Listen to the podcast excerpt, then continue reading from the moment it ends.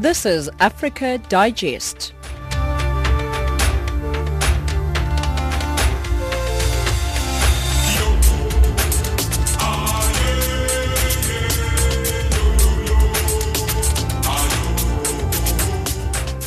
Good evening and welcome to Africa Digest. You're listening to Channel Africa, giving you news from an African perspective and broadcasting from Johannesburg.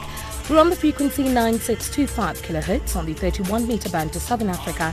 My name is Zikona Miso, driving the show with Onile Nsinzi, Isani Matebula and Musibudi Makura. In our top stories in Africa Digest this hour, Sierra Leone is to hold a presidential runoff vote on March 27th. Today marks the start of the third annual Anti-Racism Week in South Africa. In your economic news, Energy Commercial Bank of Ghana is to raise 75 million US dollars through an initial public offering. And in sport, a Springbok coach is to meet with the former national coaches to discuss the challenges which await him in his new role. It's time now for our news bulletin with Anile.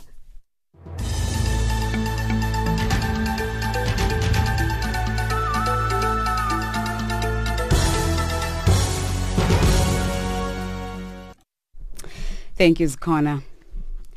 Angela Merkel has been sworn in as German Chancellor for a fourth term. She took the oath in front of the Speaker of Parliament. The coalition between her Conservatives and the Social Democrats got her over the parliamentary threshold by nine votes. The BBC's Jenny Hill. Mrs Merkel struggled to form a government. She's now got one, a coalition with her old allies, the Social Democrats, but the process has damaged her standing and many here wonder whether she'll serve a full fourth term. For now, though, her reappointment reassures her global allies, who've had to do without Mrs Merkel while she was preoccupied with domestic politics. Among those eagerly anticipating her return to the European stage, the French President Emmanuel Macron, who wants, needs her support for his plans to reform the EU. Doctors at Zimbabwe's main state hospital are on strike. Patients have been turned away with only emergency cases being attended to. The strike, which seeks to pressure the government for salary increases and address drug shortages in the hospital, has spread since starting two weeks ago among junior doctors. Labour unrest could pose a test for President Emmerson Mnangagwa, who came to power in November after the fall of Robert Mugabe. Zimbabwe's economy has been on a downturn for nearly two decades and cash shortages have been experienced for more than a year with banks running out of banknotes. Thousands of African migrants trapped in Libya have been safely returned to their home countries through the United Nations Voluntary Humanitarian Return Program. However, the International Organization on Migration says many of them are extremely traumatized after suffering serious abuses, adding that their immediate medical and psychological needs have taken priority. The rescue of the African refugees follows an international outcry in the wake of reports of their abuse in the Libyan detention centers, with some being sold as slaves in markets in the capital, Tripoli.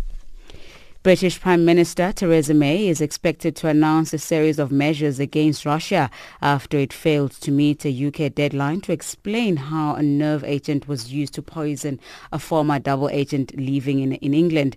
Russia has denied any involvement in the attempted murder of Sergei Skripal and his daughter Yulia in the city of Salisbury. The BBC's James Landale. This morning, Theresa May will be briefed by her National Security Council. The Prime Minister will then authorise a series of measures against Russia for what she believes was an unlawful use of force against the UK. These are expected to involve the expulsion of a substantial number of Russian diplomats, significant financial sanctions against wealthy Russians with links to the Kremlin, and possible curbs on the Russian-funded TV station RT. The Russian embassy in London warned that Moscow would respond to any punitive action and hinted that British diplomats would be vulnerable. And lastly, the president of the Philippines, Rodrigo Duterte, has withdrawn his country from the International Criminal Court just a month after he began to look into his war on drugs. Thousands of people have been killed either by police or unidentified attackers since Duterte took office two years ago. The BBC's Howard Johnson. In a written statement handed to the media, Mr. Duterte said he was withdrawing from the court because of what he called a concerted effort by the United Nations to paint him as a ruthless and heartless violator of human rights. Mr Duterte said the acts he's alleged to have committed weren't crimes against humanity because the police killings during drugs operations were carried out in self-defense. He added that he believed the ICC's inquiry was in violation of due process. Human rights groups say many of the killings were premeditated. Channel Africa News, I'm Onelin Sinsi.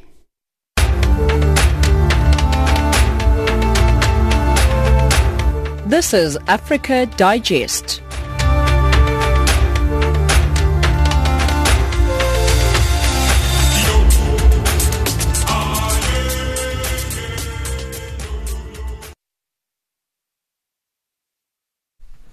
Thank you, Onele, for that news update. You are tuned in to Africa Digest. My name is Zikona Miso. Sierra Leone will hold a presidential runoff vote on March 27th. This was announced by the West African country's Independent Electoral Commission. The runoff comes after the main opposition party finished slightly ahead of the ruling party in the first round of voting in last week's election. Opposition leader Julius Maada Bio from the Sierra Leone People's Party took 43.3% of votes, while Samura Kamara of the ruling All People's Congress took 42.7. The threshold to win in the first round was 55%, and the result was slightly delayed by recounts in some areas. The two parties have dominated the country's politics and ruled alternately since independence from Britain in 1961. Sierra Leone journalist Elias Bangura has more from the capital Freetown. Mr. Bio got um, of the Sierra Leone uh, People's Party, that is the main opposition party, he got 43%. And uh, in total, he has, in terms of numbers, he has um, so 1,097,748 uh, a little over, and then Mr. Samura Kamara, a million eighty-two thousand four hundred and eighty-two. So that's about um, almost less than a percentage in terms of um, um, a lead over the incumbent. About 15,000 votes. That's about a percent in total. But um, with the vote, we see, we notice that um, the the opposition did well in terms of votes, um, in terms of almost everything as it is. So even though they are saying the opposition, the opposition is claiming that uh, they won the victory, they won the, the, the vote, but as per valid votes cast, what we have from the National Electoral Commission is that uh, the main opposition led minus the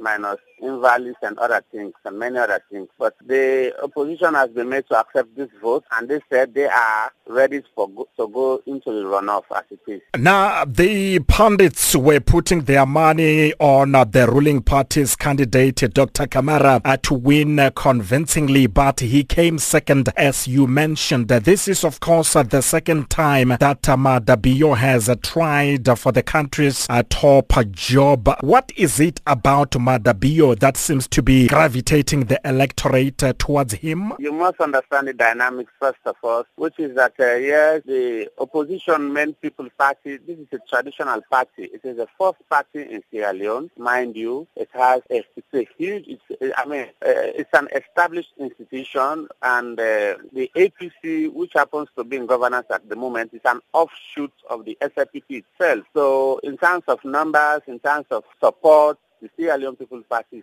has a huge support base, regardless of who leads it. It is not just because it is Mr. Bio that is leading it. Whoever happens to lead the, the main opposition at the moment will have that kind of amount of votes. Same story for Mr. Kamara's party, Samura Kamara's party, the APC. Now, um, if I will just put the argument that why the everybody else is gravitating towards the main opposition. This is the reason. The vote tally process uh, was also hit by numerous allegations of uh, irregularities. What did the Electoral Commission have to say about these irregularities when it announced uh, the runoff date? Um, that was also a surprise to the media and a surprise to many other people in terms of the irregularities. Right now, both the Sierra Leone People's Party and the All People People Congress are saying that uh, most of these votes came from their own heartland. But uh, on second thought, I think they are also denying it again. Now, what we are talking about is almost 221 polling stations were cancelled because of irregularities. Whatever the nature of those irregularities are, the National Electoral Commission didn't say. So in, in, what they had to say was that uh, this vote, because of irregularities, has been cancelled and they did inform part of the final vote that uh, were declared bad. So they didn't say what those irregularities were, but what we know was that uh, in terms of um, um, region, in terms of place, we had uh, those 221 votes were cancelled, came from the heartland of uh, the main opposition and also the ruling All People Congress Party. Now, the runoff period, uh, Mr. Bangura, also may heighten the risk of electoral violence. In fact, uh, yesterday, Amnesty International called on uh, the government to ensure that Sierra Leoneans uh, can speak and campaign freely in the second round. Talk to us about uh, the current mood in the country. What is the mood like? Thank you very much. It's, it's, yesterday prior to the announcement, prior to the announcement, the whole country was tense. I mean, everybody had huge expectations because the opposition, main People's Party, we are saying that uh, they they are going to form the next government within just, I mean, in a matter of hours. You can see that through the media in terms of their reportage, the papers, the media that was sympathetic to the opposition. They are saying their president is just few hours away from being declared winner. And everybody else was alert and tense and all of this. But uh, at the end of the day, we saw the military, we saw the police parading the streets, the high, the main streets of Freetown. At, at least where I was, I saw them myself going up and down, trying to ensure that uh, I mean, when finally the results were read, nobody will say will, will come out in terms of uh, violence. So when the results finally came out, uh, that they were going to, there was going to be a huge runoff. There was quietness. There was a huge sigh of relief because uh, rather than coming out in violence, we saw people jubilation. And I look across from the end where I am in Freetown is mostly dominated by the All People Congress um, party, and I and I had celebrations, jubilations, and that jubilation spread across the city in the sense that, uh, I mean, people started coming out, uh, oh, well, we have a runoff and all of this. That's Elias Bangura, journalist in Sierra Leone on the cap from the capital, Freetown, talking there to Kumbero Munzerere. The Southern African Institute of Steel Construction says the U.S. president's decision to raise steel import taxes by 25% and aluminium by 10 could hurt Africa's steel industry, which is already strained. The United States has announced the tariff increases just over two weeks ago, a move which marked the latest protectionist measure to be imposed by the Trump administration. The announcement has also caused much concern in Africa's steel industry, which has been reeling as well from years of soaring administered prices for transport and electricity. Now, according to Paolo Trinchero, who is the Chief Executive Officer of the Southern African Institute of Steel Construction, the tariff increase proposals will hurt Africa's sector severely. Well, I think from our perspective, uh, with a flat South African market, uh, we desperately need um, a healthy export market. And we do export a significant amount of steel to the United States, uh, typically well below their threshold. It's around 1.5% of the, of the global uh, import. Uh, but for us, it is significant, both for our upstream mills like ArcelorMittal um, and for our downstream uh, producers. In his announcement, uh, Trump said he is implementing these measures uh, to protect domestic market. What could he have done uh, differently here, do you think, to achieve the same objectives? What would be the right approach to address this? I think the right approach would be similar to what we as a South African industry have had to do is to use WTO mechanisms, um, essentially to ensure that countries are competing fairly with American manufacturers. That would have been a much better approach than a blanket 25% tariff on the basis of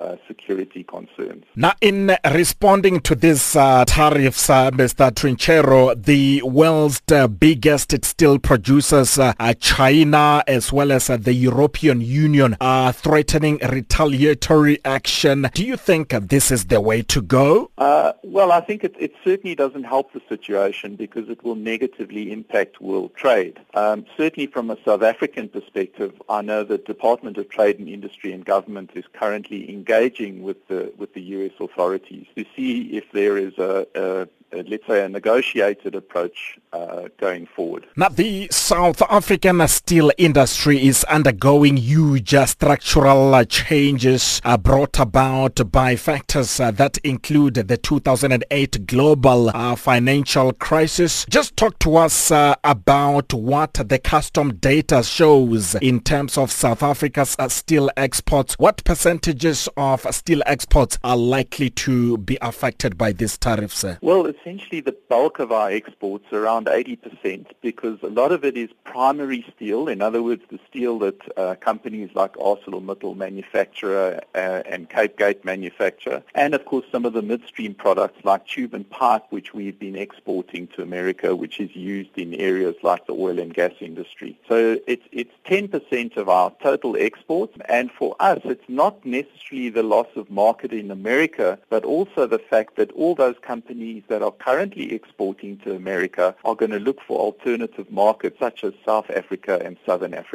Have you been engaging with uh, your counterparts in uh, the African continent uh, just to find out how they feel about these looming tariffs? From our perspective, we have been looking at some of our downstream manufacturers, particularly in the tube and pipe industry, and they are also very concerned um, as it will, of course, affect their markets. But I think the point that you raise is we should possibly be engaging a lot more with our African counterparts to come forward with a unified front for the benefit of, of Africa.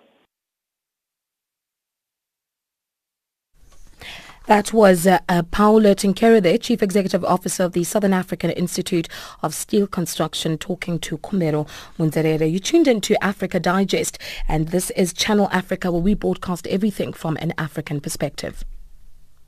Let us all unite and celebrate together. This is indeed a joyous night. We are delighted by the overwhelming support for the African National Congress. To the people of South Africa and the world, this is indeed a joyous night for the human spirit.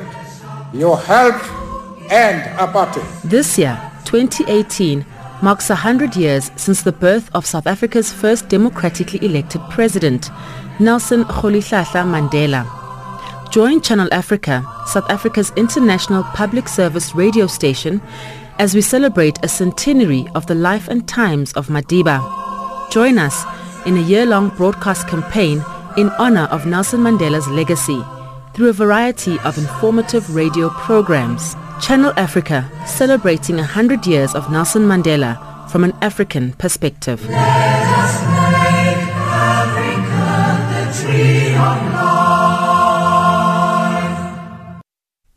Welcome back to Africa Digest with myself, Zikona Miso. The United Nations Deputy Secretary General in charge of humanitarian affairs and emergency rescue has concluded a two-day visit to the Democratic Republic of Congo.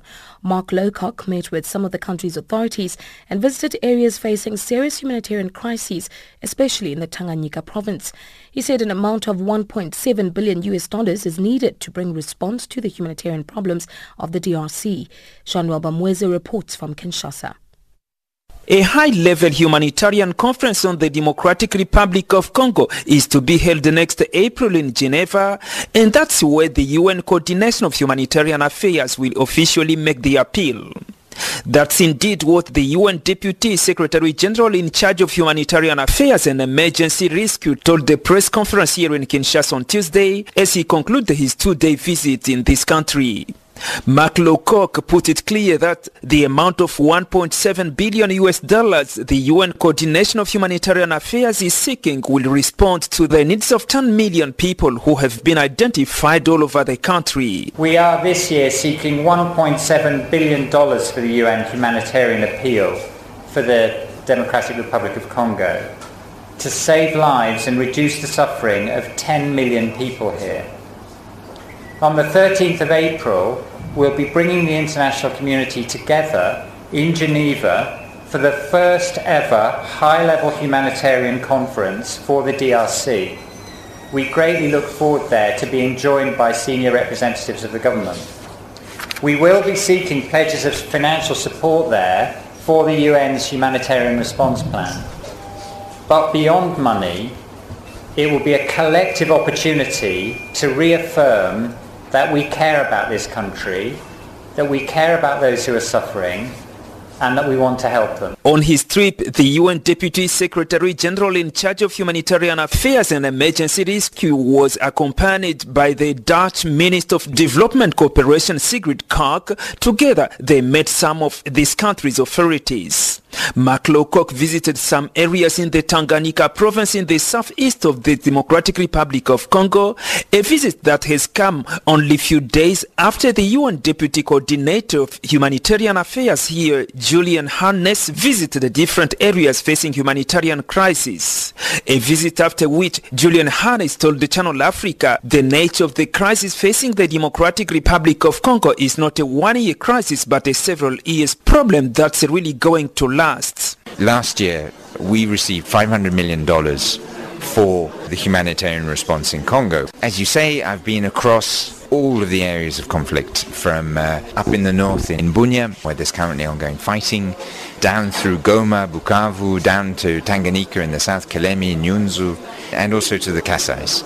The size of the crises and the, the nature of the crises in Congo are such that they're going to last. Uh, regrettably, we're not just looking at one years of crises and then everything's going to stop. We're looking at several years of problems. And therefore, we need to be able to build and federate support around the Congo over that period of time. So we'll be looking to build a, uh, an international campaign to support Congo, to support the Congolese. This humanitarian crisis the Democratic Republic of Congo is facing is due to different conflicts in these countries, different areas, and indeed the situation continues as there are always new conflicts that force more people out of their village. Jean-Noel Bamwese for Channel Africa in Kinshasa. A report by Jean-Noel bringing the time to 21 minutes after 5 o'clock. The Southern African region has received a 22.5 million US dollar grant to help fight TB in the mining sector. The grant was signed yesterday between Regional Coordinating Mechanism and the Global Fund in Johannesburg. According to the World Health Organization, the Southern African community has some of the highest incidences of TB. For more on this issue, we join now on the line by SARM's chairperson, Donald Tobaiwa. Good day, Donald, and uh, thank you so much for joining us. Good evening, rather. Good evening. How are you? I'm very well, Donald. Let's reflect a little bit about uh, just the general burden of TB in the region and really the importance of targeting the mining sector.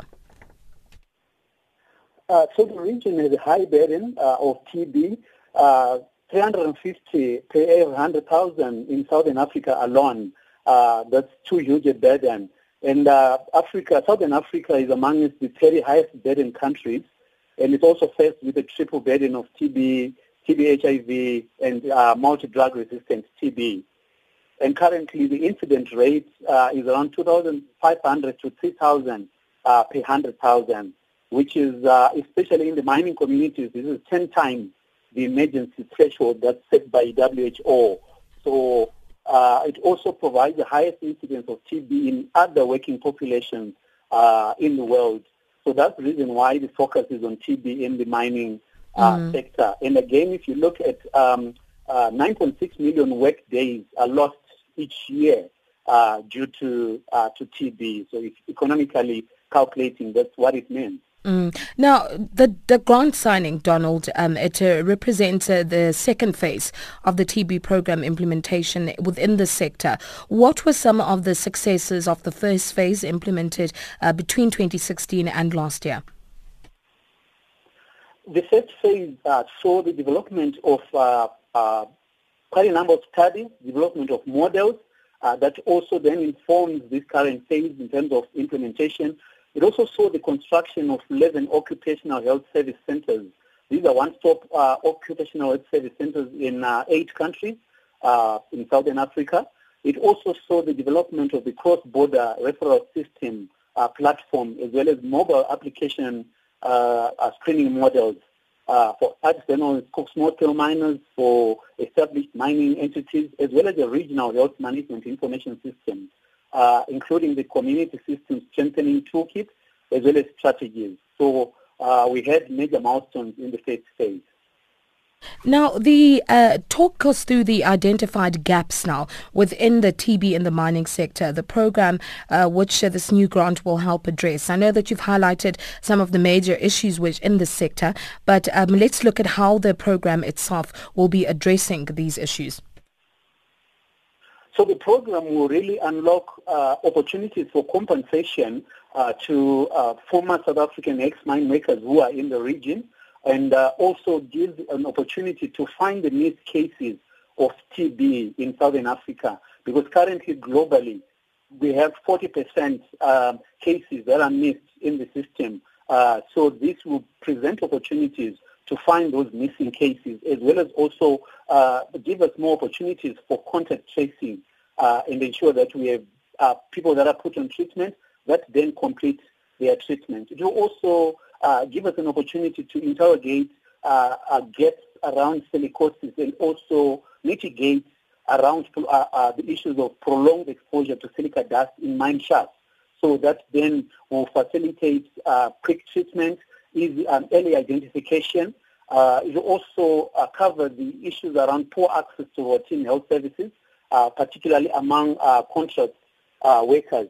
But most importantly, because we're looking at a regional uh, uh, dynamic, we'll also have an opportunity to interrogate the internal as well as the cross-border migratory uh, patterns and systems between communities and mine locations as mm well as between countries. So people be traveling, I mean, people normally traveling from South Africa to Zimbabwe to Malawi to Lesotho. Uh, so ex-mine workers then can be traced using the cross-border referral systems over and above yeah. us mobilizing communities uh, through gender and human rights centric uh, intervention. It certainly sounds like uh, you've got your work cut out for you there, but uh, we know that the signing uh, of the grant uh, comes also ahead of World TB Day, which is set for the 24th, 24th of this month. Uh, what's the focus for this year's commemoration? Yes, indeed, the signing came at the right time, and especially the 24th of March. so the theme for 2018 is wanted, uh, leaders for a TB-free world. You can make history, you need to end TB. So that's the theme for, for this year, and our focus is ensuring that uh, we reach out to those um, niche cases, but using the leaders as role models, and the leaders ensuring that uh, they make history by engaging in TB, because TB is a century-old disease, so we need to ensure that in TB is curable. Uh, so we need to ensure that we reach out to as many people, and people are mobilized to ensure that they are on treatment. So the day is an occasion to mobilize political and social commitment for further progress towards eliminating TB as a public health burden. Well, Donald, so thank you so much for joining us this evening and really breaking down for us how this uh, grant is going to accelerate all those efforts that you're making into um, turning things around when it does come to TB. For people who are listening right now and who would like to get more information around all of this and just TB in general, uh, where can they go? They can go to the uh, website. Uh, the team's website is www.teams.co.za. Fantastic. Thank you so much for joining us, Donald, and have a good evening. Thank you. Pleasure. That was Donald Tobaiwa, chairperson of the Southern African Regional Coordination Mechanism, just giving us an outline of exactly how that 22.5 million US dollar grant is going to help fight TB, particularly within the mining sector. We'd love to get your thoughts on that. Do tweet us at Channel Africa 1, text us at plus 27 or you can simply email us, that is to info at channelafrica.co.za. My name is Zikona Miso. This is Africa Digest. Stay with us.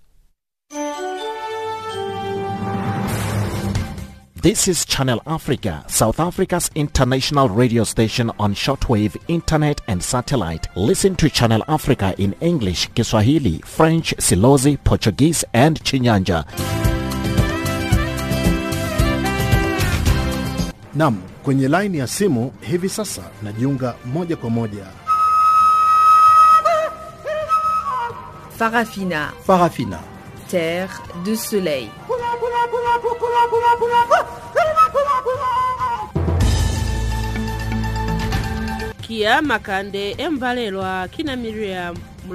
Está na companhia do serviço em língua portuguesa do canal África, a voz de renascença africana que transmite a partir dos seus estudos centrais de Auckland Park, cidade de Johannesburg, África do Sul. Sochitika mu África. Informing the world about Africa. Channel Africa, bringing you the African perspective.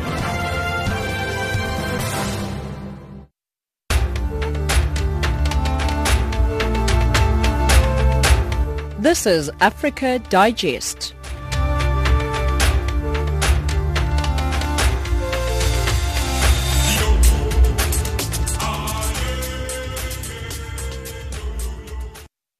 Welcome back to Africa Digest. It's time now for our news headlines with Onelen Zinzi.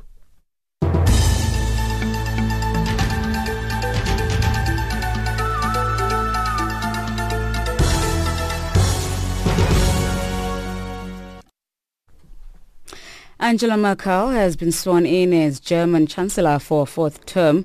Doctors at Zimbabwe's main state hospital go on strike and thousands of African migrants trapped in Libya have been safely returned to their home countries. Channel Africa News, I am Anelin Sinsi.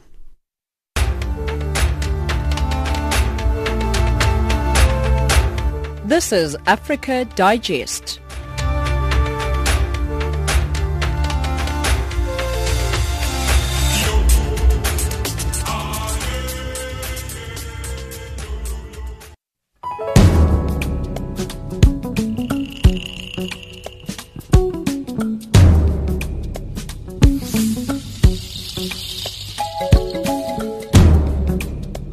Attention to our listeners. The first hour of Africa Digest will not be broadcast on Channel 802 on the DSTV audio bouquet. The 1700 hours show will only be found on shortwave and online on www.channelafrica.co.za. Please note that this only applies to the 1700 hours Central African Time show. The 1900 hours Central African Time program will be back on all the platforms. Channel Africa, giving you an African perspective.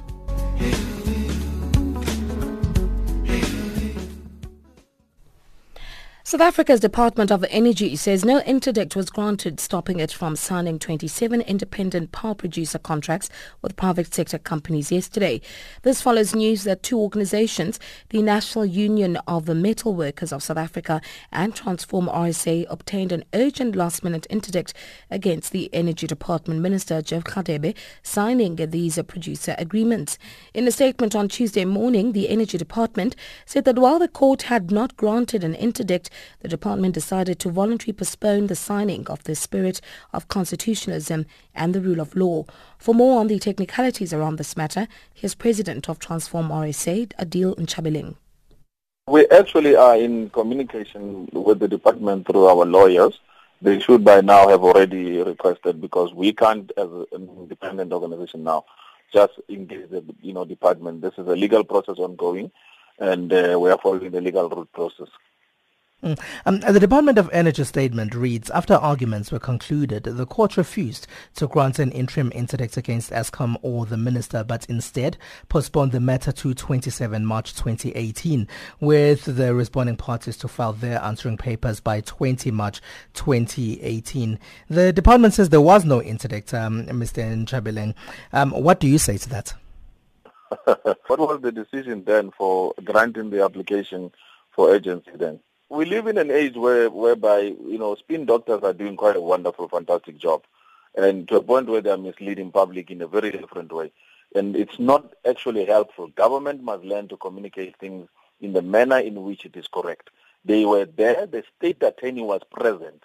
The attorneys for the department were present. The advocates for the department were present, and well as uh, what do you call it, all the legal team. So we, I cannot give you a position of the Department of Energy.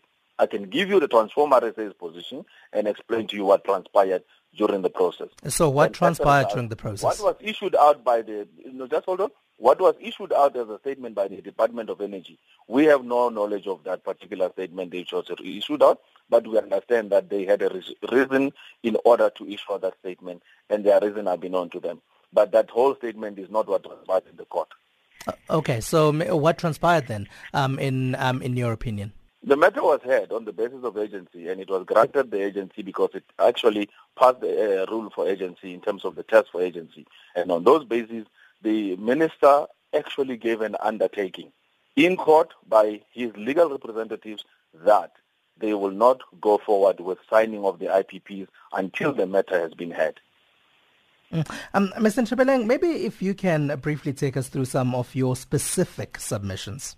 Yeah, our submissions were simple. The process had to be halted on the basis that there are ramifications with regards to one, the jobs, there are ramifications with regards to the cost of the project, there are ramifications with regards to the uncertainty of what actually the government is entering into and the interim, interim program which is the IPPs. The long-term effect of this particular uh, independent power producer tender contracts that are going to be awarded have to be fully, fully clarified, and every requirement by the law must be fulfilled, as well as what it is required in the Constitution.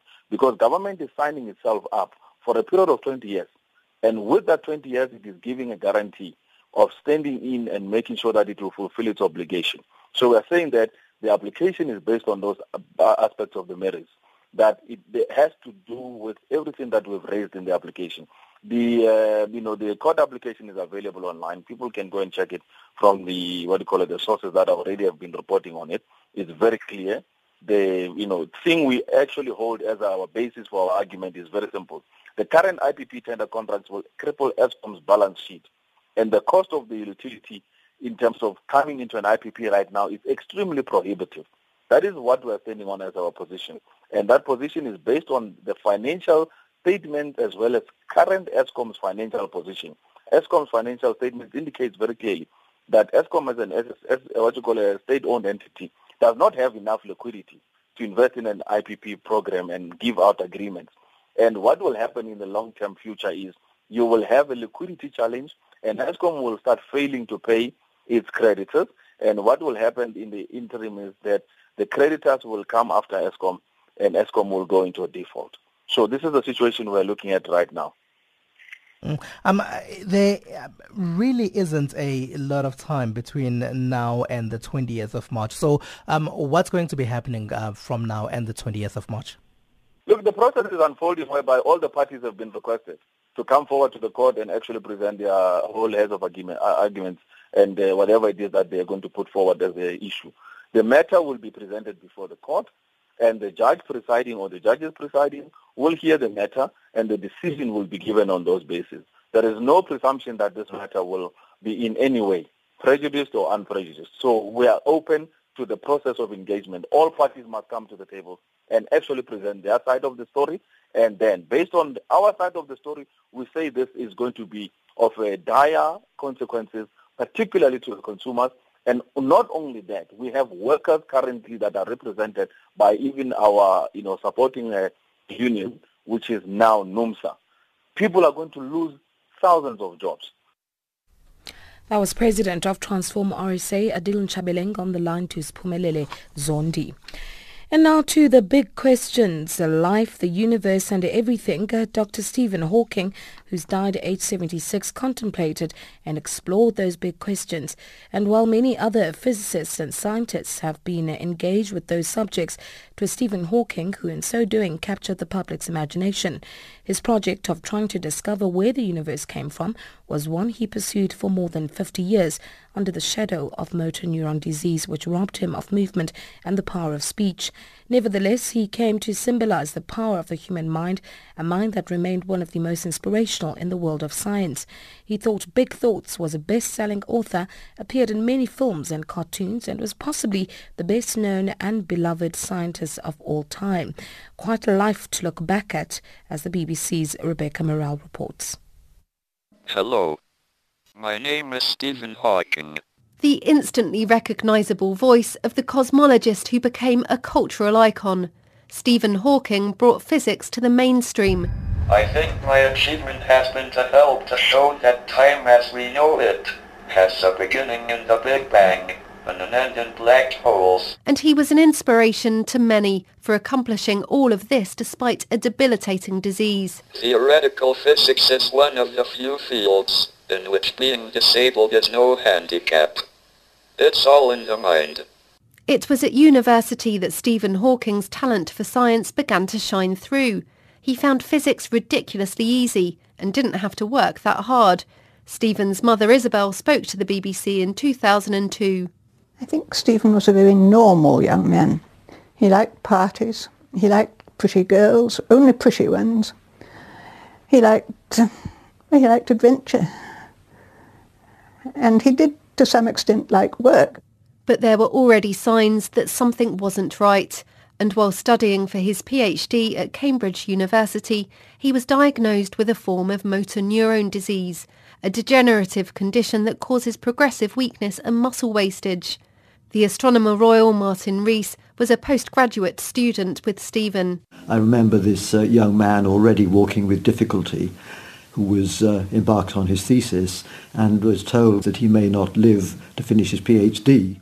But he defied this prognosis and went on to make his biggest theoretical breakthroughs. I suppose his greatest single achievement, the one he said he wanted to have inscribed on his gravestone, was an equation which linked together three previously unconnected areas of physics. It linked together the nature of gravity, the quantum principle, and thermodynamics. And this is a so-called Hawking radiation.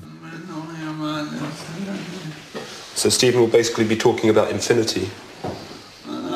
As Professor Hawking's condition progressed, his speech became increasingly slurred. And after a bout of pneumonia that nearly killed him, he lost his capacity to speak entirely. He had to use a speech synthesizer, which created the voice that became his trademark. People describe its accent as American, but the Americans say it is Scandinavian or Irish. Anyway, Whatever it is, everyone can understand it. Around this time too, Professor Hawking turned to writing. The most successful of his mainstream books was A Brief History of Time, published in 1988. Kitty Ferguson is his biographer. The underlying motive for writing that book was to make science and his work understandable to what he calls ordinary people, like, like you and I. There's only one equation in the book, and that's E equals mc squared. At home, though, Professor Hawking's life was turbulent. He divorced his first wife and went on to marry one of his nurses. He described this marriage as passionate and tempestuous. There were even allegations that his second wife physically abused him although he always denied this. Cambridgeshire police are investigating allegations of an assault on Stephen Hawking, the disabled scientist and author of the best-selling book A Brief History of Time. Despite his private life occasionally appearing in the media, Professor Hawking generally liked fame. He toured the world, was invited onto chat shows, and in 2014 was portrayed by Eddie Redmayne in a film about his life. He even appeared on The Simpsons. Stephen Hawking! The world's smartest man! What are you doing here? His daughter Lucy spoke about her father's love of the limelight in 2012. Another facet of my father that people don't very rarely highlight is what a showman he is. He's a bit of an impresario at heart and he loves a big show, a big stage, bright lights, whether it's him on stage or whether it's watching the spectacle. Underneath it all, though, Martin Rees found his friend's ordinariness extraordinary. What was amazing all through his life was the way, despite his immense handicaps, he remained so psychologically normal uh, not only in being able to continue with his science, but also in his interest in current affairs, his willingness to express robust opinions, and his enjoyment in activities quite away from his science. Stephen Hawking will be remembered for turning almost unimaginable adversity into something he described at times as an advantage. And it was this attitude that made him an inspiration for so many. I hope my example will give encouragement and hope to others in similar situations. Never give up. That report by the BBC's Rebecca Morelle.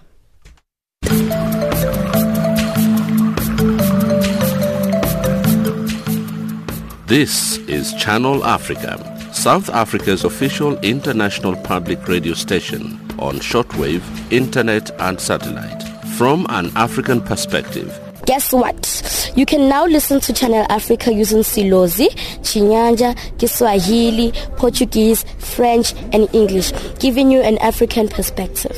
Hi, my name is Tandolu Nyenzovo, and you are listening to Channel Africa. We are Channel Africa from an African perspective. Channel Africa, bringing you the African perspective.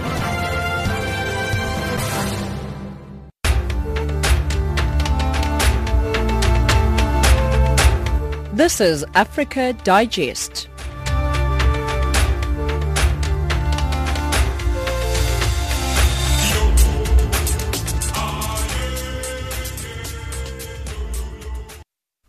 It's time now for our economic update with Wisani Matebula.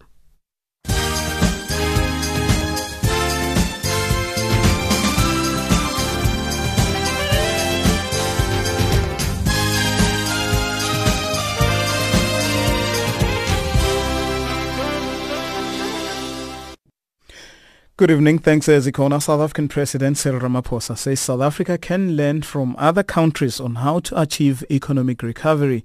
He was speaking in the National Assembly during his maiden oral reply session as president. Ramaphosa says South Africa's economic recovery can be achieved with the support of labor, government and business.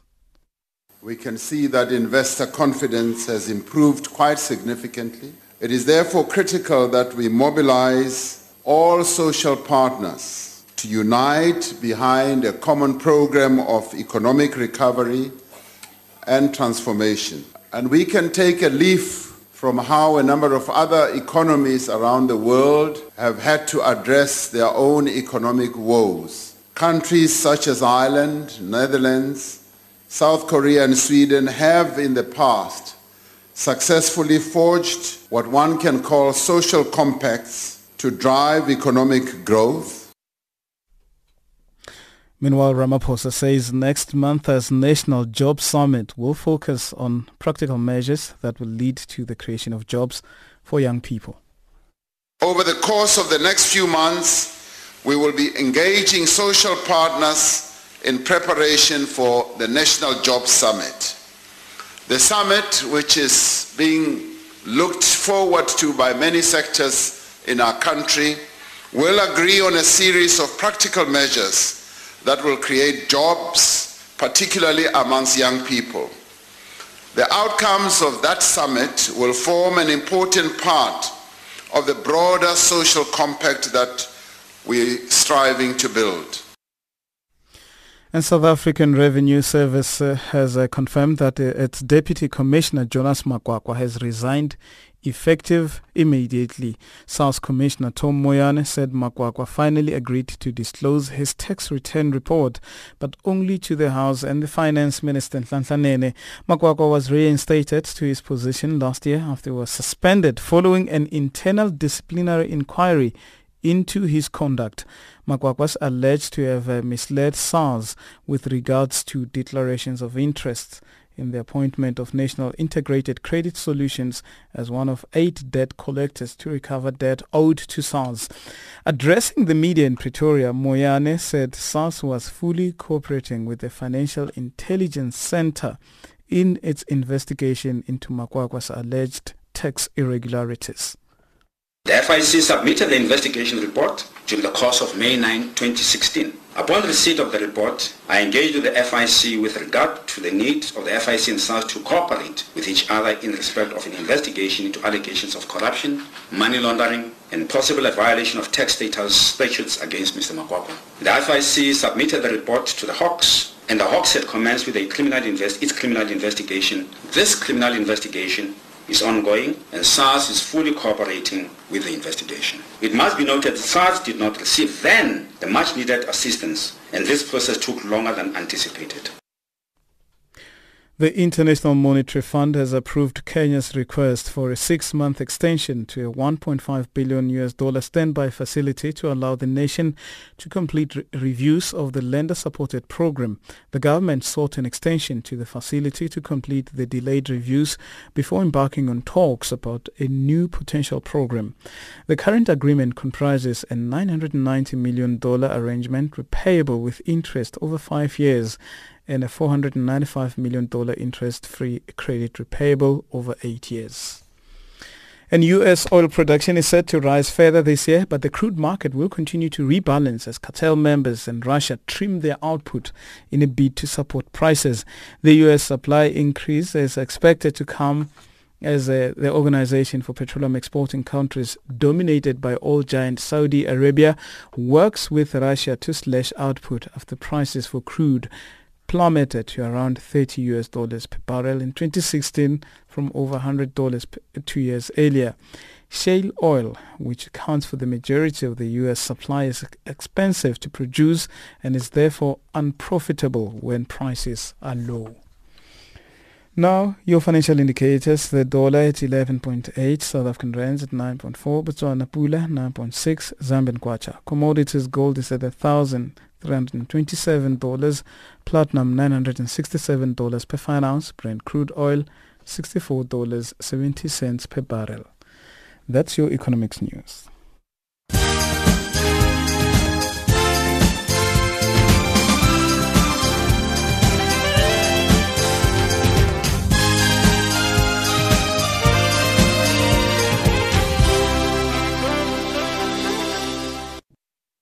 Time for our sports update with Musibudi Makura.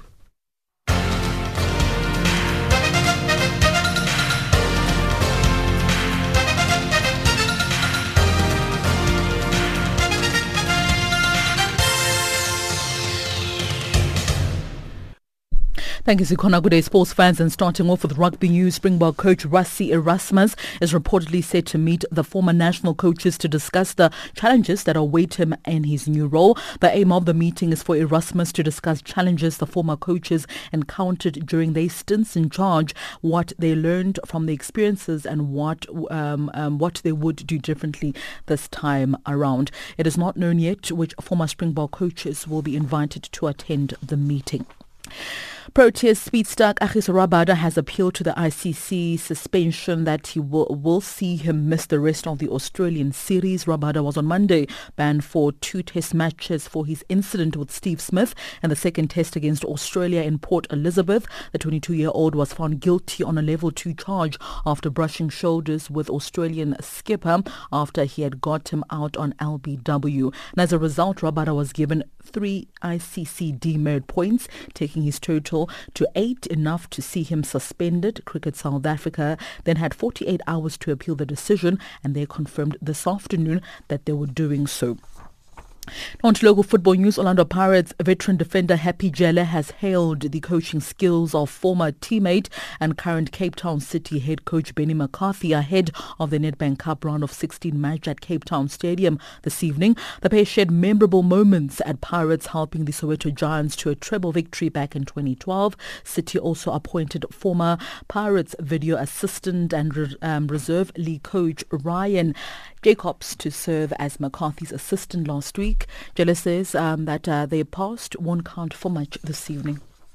He's been doing well for the first time in coaching, you know, first year. So he's doing well, and uh, I know him as well personally. So obviously knows most of the players that are, are, playing for Pirates because he played with them, you know. But uh, when we're there, it's a war, my friend. So uh, we're going to see what's going to happen because we're looking forward to, to win the game. While Pirates are currently in fine form, having scored um, rather secured successive victories in their previous four matches. In their most recent match, they defeated their Soweto rivals Kaizer Chiefs 3-1 in the Absa Premiership more than a week ago. The 31-year-old defender attributes the club's improved form to changes in the technical team as well as playing personnel. Look, it's new players, new coaches, so it needs to change, and it's very to the players to adapt quickly.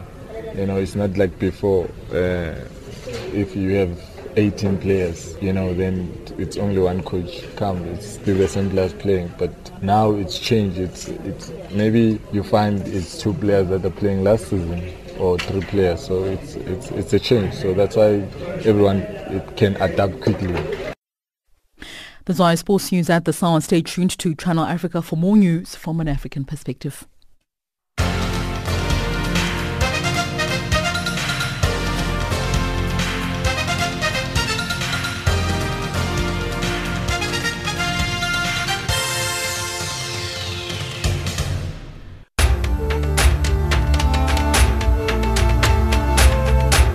This is Africa Digest.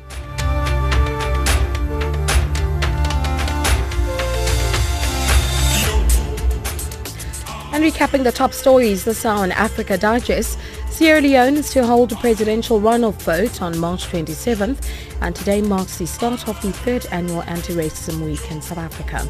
Well, that's how we wrap things up for Africa Digest for now. For myself, Zakona Miso, my producer, Luanda Maume, and my technical producer, Swiso Washifa, as well as the rest of the Africa Digest team. Thank you so much for listening. For comments on the show, send us an email at info at channelafrica.co.za or via WhatsApp on plus two seven eight two double three two five nine zero five. Well, that's how we wrap things up. We leave you with the sounds of Busim. This one is titled Yehli Sumoya. Enjoy.